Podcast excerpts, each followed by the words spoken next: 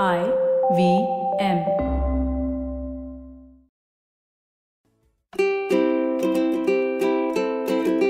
Hello and welcome to the Habit Coach podcast. I am Ashdin Doctor, your habit coach. And today in our hot seat, we have Gayathri. So she asks a very interesting question. It's something that, you know, bothers us a lot, especially during this time of COVID. There have been a lot of changes taking place with the friends that we have, the relationships that we have. And here's a thought.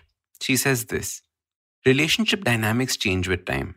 The friend with whom you spent a lot of time ghosts you suddenly after marriage. The sibling who you were close to becomes too busy after having a kid. Now, I understand people's priorities change with time, but when I feel lonely, it hurts. I check on them occasionally, but no one bothers to check on me. No one even has the time to support my new initiatives. It's disheartening. How do I tackle this feeling? What should I do to not feel so lonely? Thank you.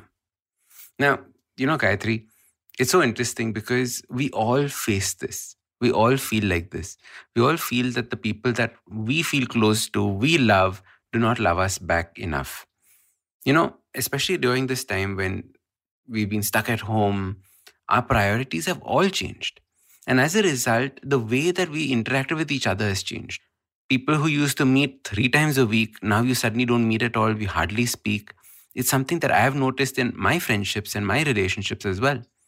But the truth is that at the end of the day, the people that really matter are the ones that stick around. Now, you might not have found the right people. There are people who come, there are people who go, there are people who come into your life. They make you aware of aspect of you, They might teach you something, and then they leave because their purpose in your life was complete. Now, see, we can either spend our days, you know, trying to fight it and saying, why are people like this? And, you know, how horrible people are. They don't have any sense. They don't. Da, da, da, da. We can continue. But if we talk like that, we are talking from a place of our ego. You see, nothing has changed. They just have a kid now to worry about. They just have a husband now to worry about. You have taken it on personally. You have felt that they have abandoned you. You have felt that they've done something to you.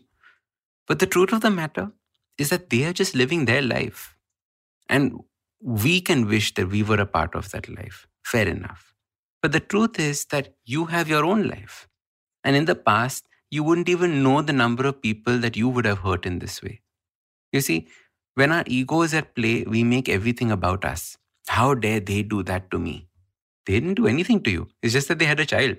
Nothing has changed or they have not felt badly towards you. None of that has happened. But we have upnowed it.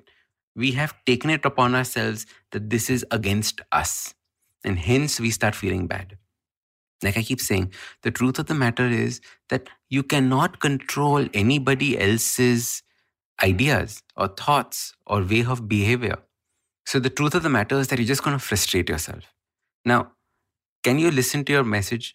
Isn't there frustration in that voice? That I'm frustrated why people are not doing what I want them to do. Now, instead, turn it around and say, what is it that you want? And now try and identify the people that can get you that. I don't know if you've seen or heard the podcast that we did on friendships and how to curate your friends. Because it is important to start thinking of curating your friends. Three people that you can learn from, three people who are going through the same thing as you are going through, and three people who you can teach. That's one very fantastic way of curating your friends. Another way of curating your friends is to make a list of all the properties that you want from a friend, all the things that you would like, all the ways in which that you would want to learn from them, behave with them, be with them. Do you want a friend that you can call up at two in the morning and say, I need you? Do you want a friend who you can share all your secrets with? What kind of friends do you want? And then go around finding those friends.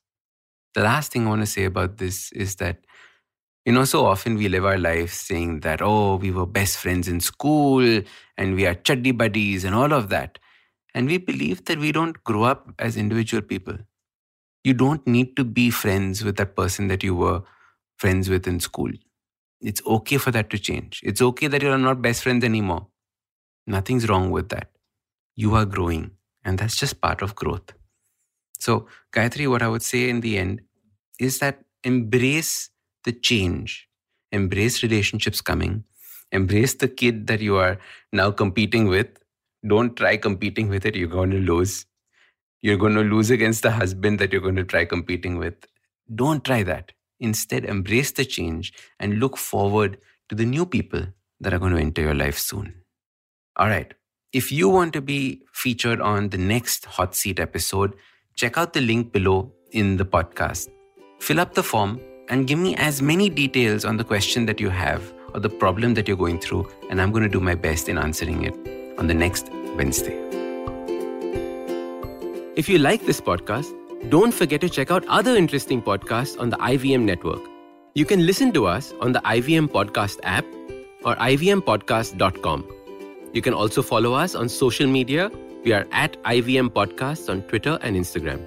If you want to reach out to me, I am Ashdin Doc on Twitter and Instagram. You can find lots more information on my website, awesome180.com, or check out different content on my YouTube channel called AWESOME 180. That's Awesome 180.